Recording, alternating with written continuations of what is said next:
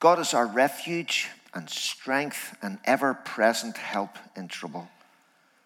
Therefore, we will not fear, though the earth give way and the mountains fall into the heart of the sea, though its waters roar and foam and the mountains quake with their surging. There is a river whose streams make glad the city of God, the holy place where the Most High dwells. God is within her. She will not fall. God will help her at break of day. Nations are in uproar, kingdoms fall. He lifts his voice, the earth melts. The Lord Almighty is with us. The God of Jacob is our fortress. Come and see what the Lord has done, the desolations he has brought on the earth. He makes wars cease to the ends of the earth. He breaks the bow, shatters the spear. He burns the shields with fire. He says, Be still and know that I am God. I will be exalted among the nations, I will be exalted in the earth. The Lord Almighty is with us. The God of Jacob is our fortress. And the Lord will bless his truth to our hearts for Christ's sake, we ask it. Amen. The world in which we live is a beautiful place. If you hadn't been at worship right now, you could be watching David Attenborough's Seven Worlds, One Planet, um, which is on the television at the moment. You can always see it later on iPlayer. Um, but if you doubted for a moment that this world is an incredibly beautiful place, then you need to watch something like that uh, when you see it in all its glory and beauty and vastness. But that beautiful world is also a dangerous place. A woman left her home in Rowsley in England a couple of days ago while a month's rain fell on her town in a day and she was swept away to her death in the River Derwent. This world is a dangerous place. Extreme weather, incurable disease, human conflict. These are only some of the things that bring threats into our lives and that put us in danger. And today we remember that in a dangerous world, the Lord has been with us. It's estimated that in World War II, between 70 and 85 million people died as a direct result of warfare or from war related disease and famine. And of those between 70 and 85 million, between 50 and 55 million of those deaths were civilians for whom there is no memorial, whose names are not remembered. People who died in the Blitz in Belfast people who died in camps, people who died as a result of being dislocated from their homes all across Europe during that war. People who died from all sorts of reasons, who were just ordinary individuals. They never lifted a weapon, they were not involved in fighting, but they were part of the largest single group who perished during that time. The world is a dangerous place.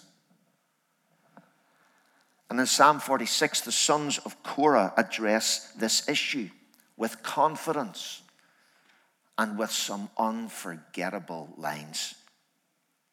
Lines which have resonated over the centuries with people of faith who find themselves at the mercy of a dangerous world.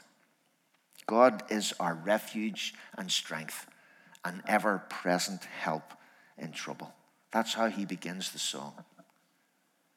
And he goes on to affirm this conviction in the context of both natural disaster on the one hand and national emergency on the other. Because, on the one hand, he talks about the disintegration of all that is solid around us. He says, The Lord is our refuge and strength, though the earth give way and the mountains fall into the heart of the sea, though its waters roar and foam and the mountains quake with their surging. He is describing here the end of all things as we know them. The very fabric of the earth is falling apart. And we have lived in our lifetime with fears of that very reality. When I was younger and was growing up in the late 50s and the early 60s, The fear was the nuclear winter that would result from a nuclear holocaust. It was the time of the Cold War. It was time of tension between um, East and West Uh, and the danger of what would happen if these fearsome arsenals of nuclear weapons were released into the world. Not only would huge numbers of people die and great destruction come, but it would usher in a nuclear winter which very few people would survive. Now, that particular fear has probably been replaced by another one. Now, the current fear is the fear that comes from climate emergency. I've been reading David Wallace Wells' book, The Uninhabitable Earth. It's probably not the best kind of bedtime reading, uh, basically, but in that book, he, he summarizes a lot of the scientific investigation, research that has been done uh, in the past generations uh, to talk about the consequences for the world in which we live uh, of the current climate emergency. And in the book, he points out over and over and over again that only a two or three degree rise in temperatures, average temperatures across the planet. Doesn't seem like very much, two or three degrees. You're sitting in a freezing cold church tonight. You're looking for two or three degrees. You'd accept five or six actually if it was on offer. But a small rise in temperature, average temperature of two to three degrees, would render large areas of our world uninhabitable and change everyone's lives permanently. We are faced with fears that result from natural disaster. But the sons of Korah are also aware that that's not the only massive problem that potentially we face. There is also the issue of human conflict. Nations are in uproar, kingdoms fall. And in the psalm, these human wars come right to the gates of the holy city. They come right to the community of the Lord's own people, reminding us of the fact that though we are Christians and believers, though we trust in the Lord, we have no exemption certificate from the difficult issues of life. They come to our door too. The enemy is ranged outside the walls of the city of Jerusalem. We have no exemption from the troubles and trials that face the whole of humanity. But, says the psalmist, God is within her in the holy city. She will not fall. God will help her at break of day. He makes wars to cease to the ends of the earth. He breaks the bow and shatters the spear. He burns the shields with fire. What is he saying? In the words of Derek Kidner, probably my favorite commentator on the Psalms. Kidner says this. He summarizes what the sons of Korah have to say in these words Our true security is in God, not in God plus anything else. Our true security is in God, not in God plus anything else against natural disaster and human conflict and any other issue that threatens the life and the health of human society in this world, there is only one true place that is a refuge and strength, and that is God and God alone. That's the case that the psalmist is making. Now, if that is true, then two things follow from it that I'd love you to think about just now. The first thing, according to the psalmist, is this that if it is true that God is our refuge and strength and ever present help in trouble, God and God alone, then for, for the first thing, we are no longer afraid. We are no longer afraid. Look who it is who is with us. The Lord Almighty is with us. The God of Jacob is our fortress. That's the refrain that is repeated in the psalm. He is the one who is here. Eugene Peterson captures this um, in the message in his translation of those words like this Jacob, wrestling God, fights for us. God of angel armies protects us. Look who is with us. Now, when you do look who is with us, that is not necessarily encouraging at first sight. Because this God who is with us, this Jacob wrestling God, this God of angel armies, is the God whose presence can not only save us, it can also unmake us. The psalmist says he lifts his voice, the earth melts. His voice speaks into being everything that we see. And that same voice can dissolve it all, can melt it all away. We were made of dust and breath. And the withdrawal of breath or the collapse of dust is the end of our existence. It seems incredible to think that all that we see that seems so solid, you know, could, ever just simply dissolve and melt away. Like as if the psalmist is maybe this is kind of hyperbole here, you know, he doesn't really actually mean that God could speak and all this would simply disappear. I mean, there's far too much stuff here, isn't there? I don't know if you've watched the television series Chernobyl. It's not exactly a, encouraging watch, but it is a fascinating program about the disaster that took place in the Ukraine, in the Chernobyl nuclear power station, and, and, and all that was the consequence of that for, for that area, for the people who lived, worked there, uh, and, and even for the world. And uh, if you've seen the, the, the television series, or if you know anything about the incident, you'll know that there were quite a large number of people um, who sacrificed their lives to prevent the Chernobyl disaster being an even bigger disaster than it actually was. Firemen, um, people who worked at the plant, um, others, soldiers and miners and others who were drafted in to fulfill particular tasks to try and prevent the, the radiation spreading across the rest of Europe. Many of them gave their lives. They died horrendous deaths. They received massive doses of radiation. Some of them were exposed to that radiation only for a matter of minutes. And yet, so high was the dosage that they got that, that medical help was, was impossible.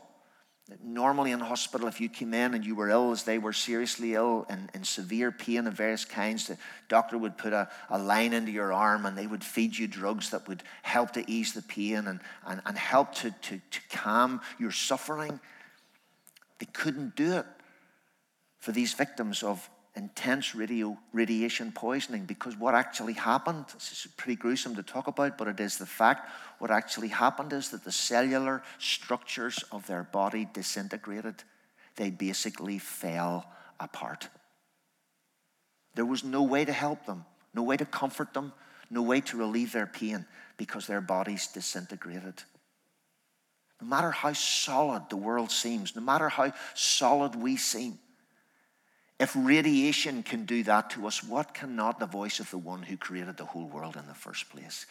He speaks and the earth melts. So, is it necessarily that encouraging that a God like that is here? The Lord of hosts, the God of angel armies. Well, the Lord of hosts, the God of angel armies, according to the psalmist, is also the God of Jacob. Why would he choose to call himself that? Jacob was a cheat and a liar and a coward. He was the one with whom God wrestled and the one with whom God is content to have his name associated. Because not only is he the earth melting Lord, he is the God of grace and mercy. He is the God who can change a life like Jacob's life and can make that life part of his purposes in this world. That's the God who is here. The God of limitless power, who comes not only in power, but also in grace. And that, the presence of that God among us, results in something beautiful. One of the most beautiful lines of the psalm, I always think there is a river whose streams make glad the city of God. Where God is, we find the resources that we need. There is a river whose streams make glad the city of God. Inside the besieged city, with the enemy at the gates, those who are within are not afraid because there is a river to supply their needs. At the very beginning of the psalm, the sons of Korah said that God was an ever present help. That word help carries the idea that the help is enough. It is the same basic idea which describes the woman the Lord God makes for the man in Genesis chapter 2. She is described as a helper suitable for him. And the basic idea behind that word is that the help is enough. It is all that was necessary. All that was necessary for Adam's need was met in the woman that the Lord God makes and brings to him. She is his helper, she is enough for him. God is our refuge and strength and ever present help in trouble. He in himself is enough, and he is here. When all that seemed fixed is shifting, when the enemy is raging at the gates, he is here and he is enough, and there is no need to be afraid. Remember Peter and Jesus in the storm. Jesus walks out to the disciples struggling in the boat to keep the boat afloat, to try to get it to go in the direction they were, they were trying to get to for safety. And Jesus comes walking across the water to them. Peter sees him. And in that moment, you know, in the romance of faith, he says to him, Lord, if it's you, bid me come out of the boat and come to you on the water. And Jesus said, Okay, get out of the boat and come. And Peter gets out of the boat. We read then Peter got down out of the boat, walked on the water, and came towards Jesus. But when he saw the wind, he was afraid.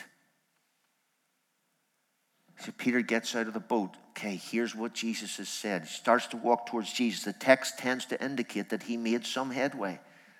He, he was away from the, the boat. He was on the water. He was nearly at Jesus when all of a sudden his rational mind kicked in. He started to say, I shouldn't be here.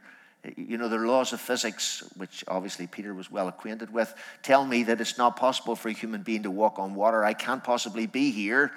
And, and as soon as these thoughts begin to occur to him, down he goes into the water, and Jesus has to reach down and snatch him with his hand and saves his life.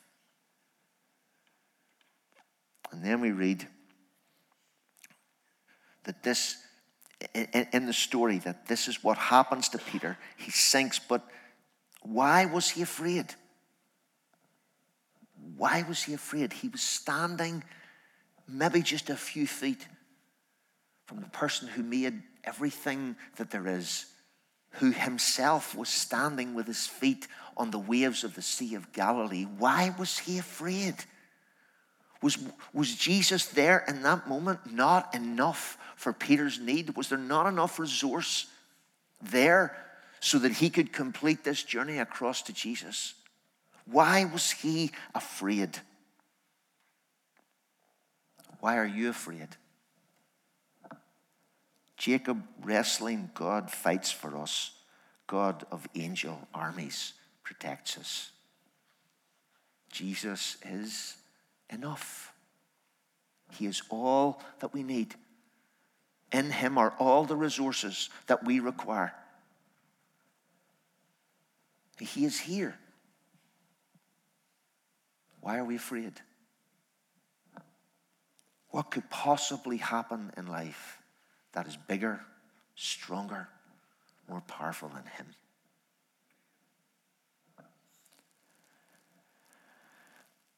When we understand that God is who God is, we are no longer afraid. But then, secondly, we are no longer frantic.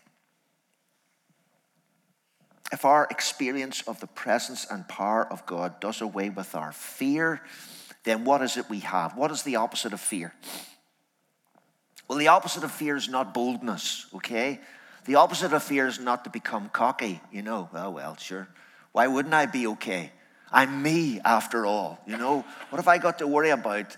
God's on my side. I'll be fine. So we replace fear with boldness, you know, cockiness.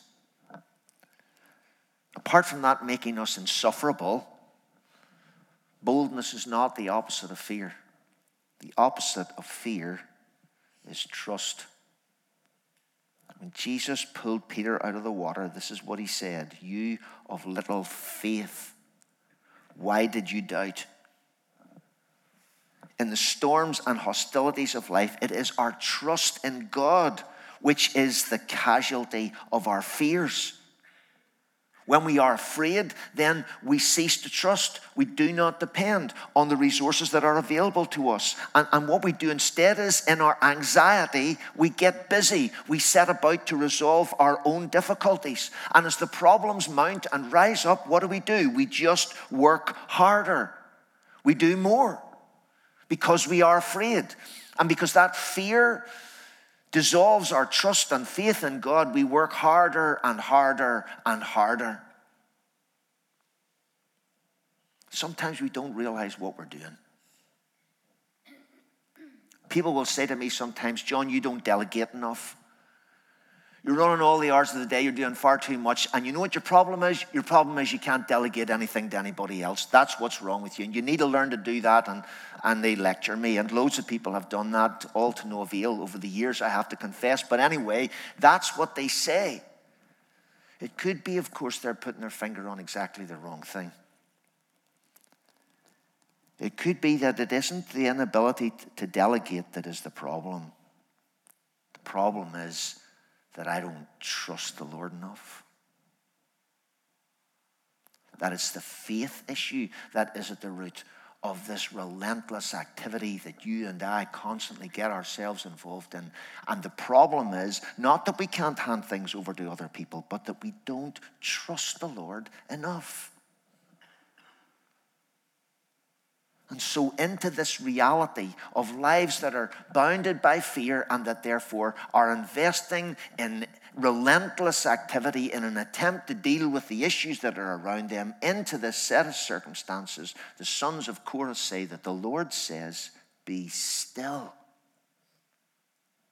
Be still and know that I am God. Jesus speaks into our lives and into our relentless activities in an attempt almost to save ourselves. And he says, Stop. Be still.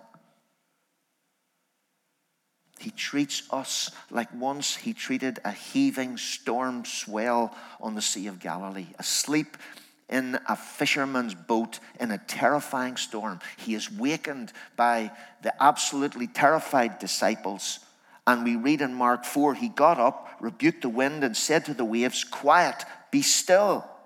Then the wind died down, and it was completely calm. That's the same command that we receive here in the 46th Psalm. The way that Jesus spoke to wind and waves on Sea of Galilee, the Lord speaks to us. He says, Be still. See, the thing is, we need to step back ourselves so that the one who is exalted in our lives is not us for our hard work and our endless endeavors and our relentless activity, but the power of God that people can see at work in us when we learn to be still.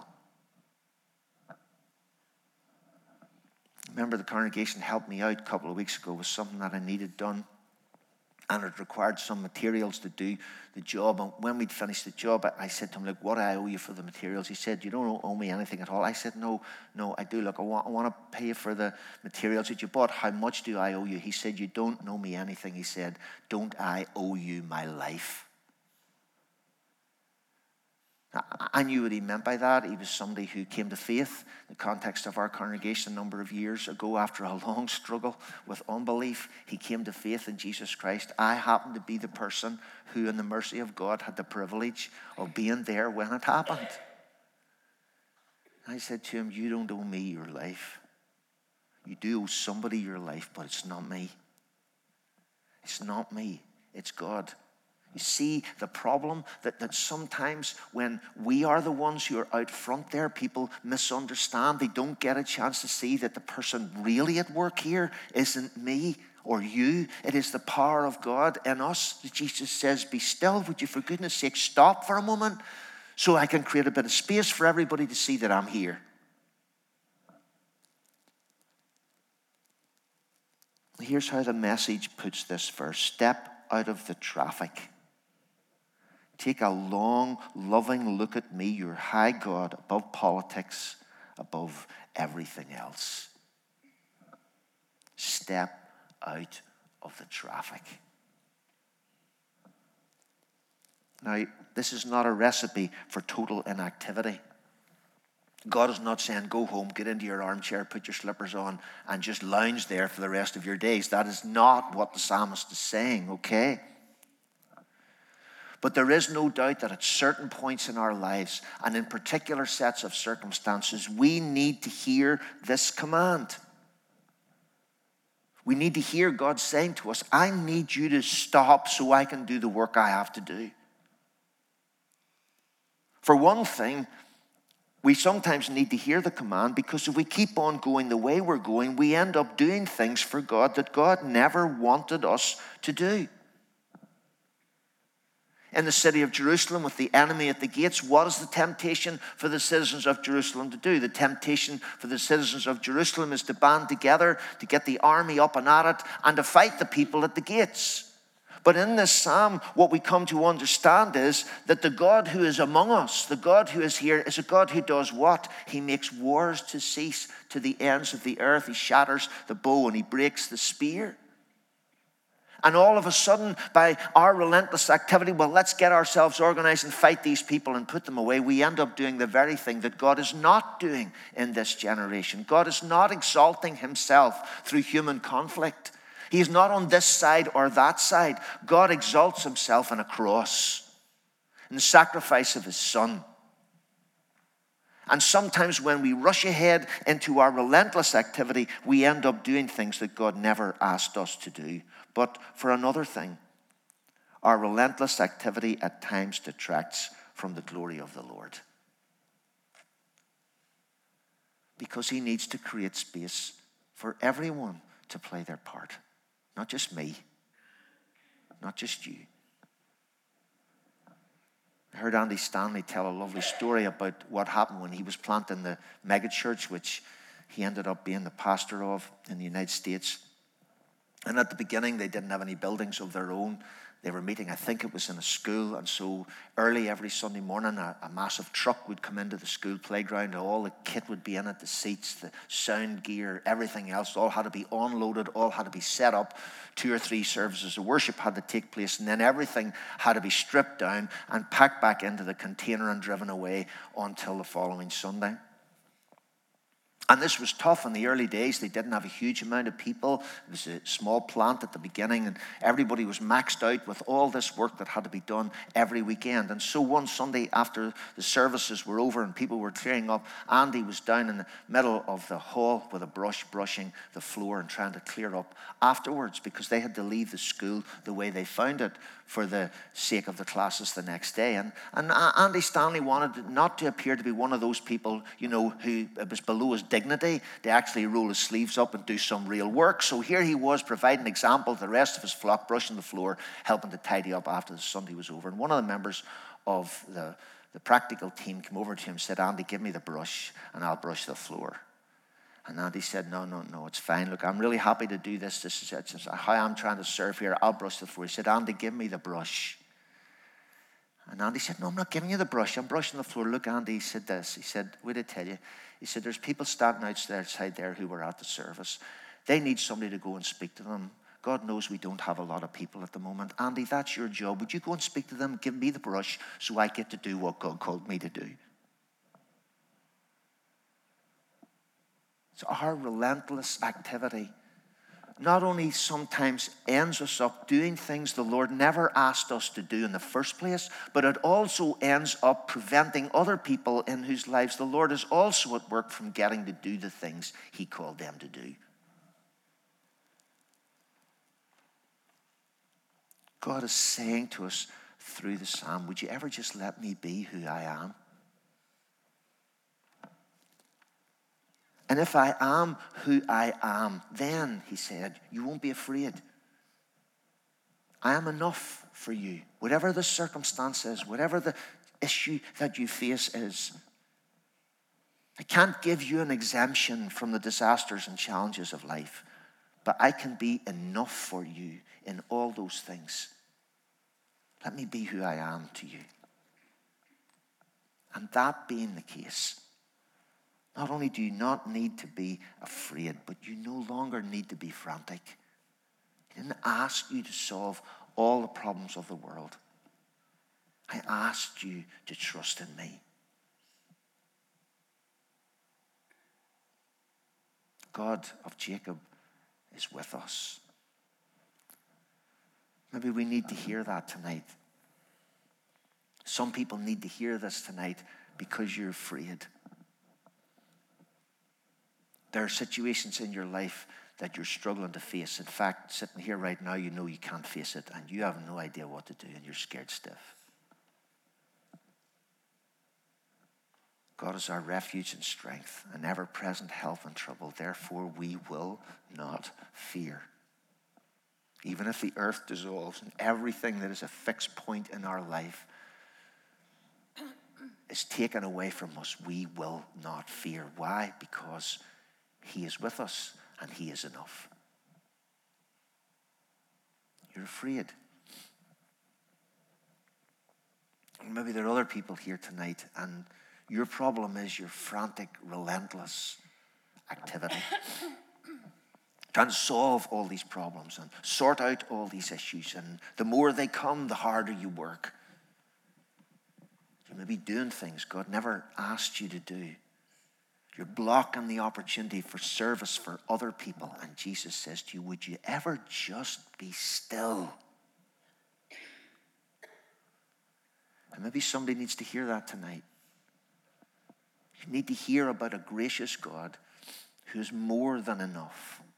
He is all that you need, and, and He is able to make of your life something special. But His command to you right now is I need you to stop and create some space for me to work.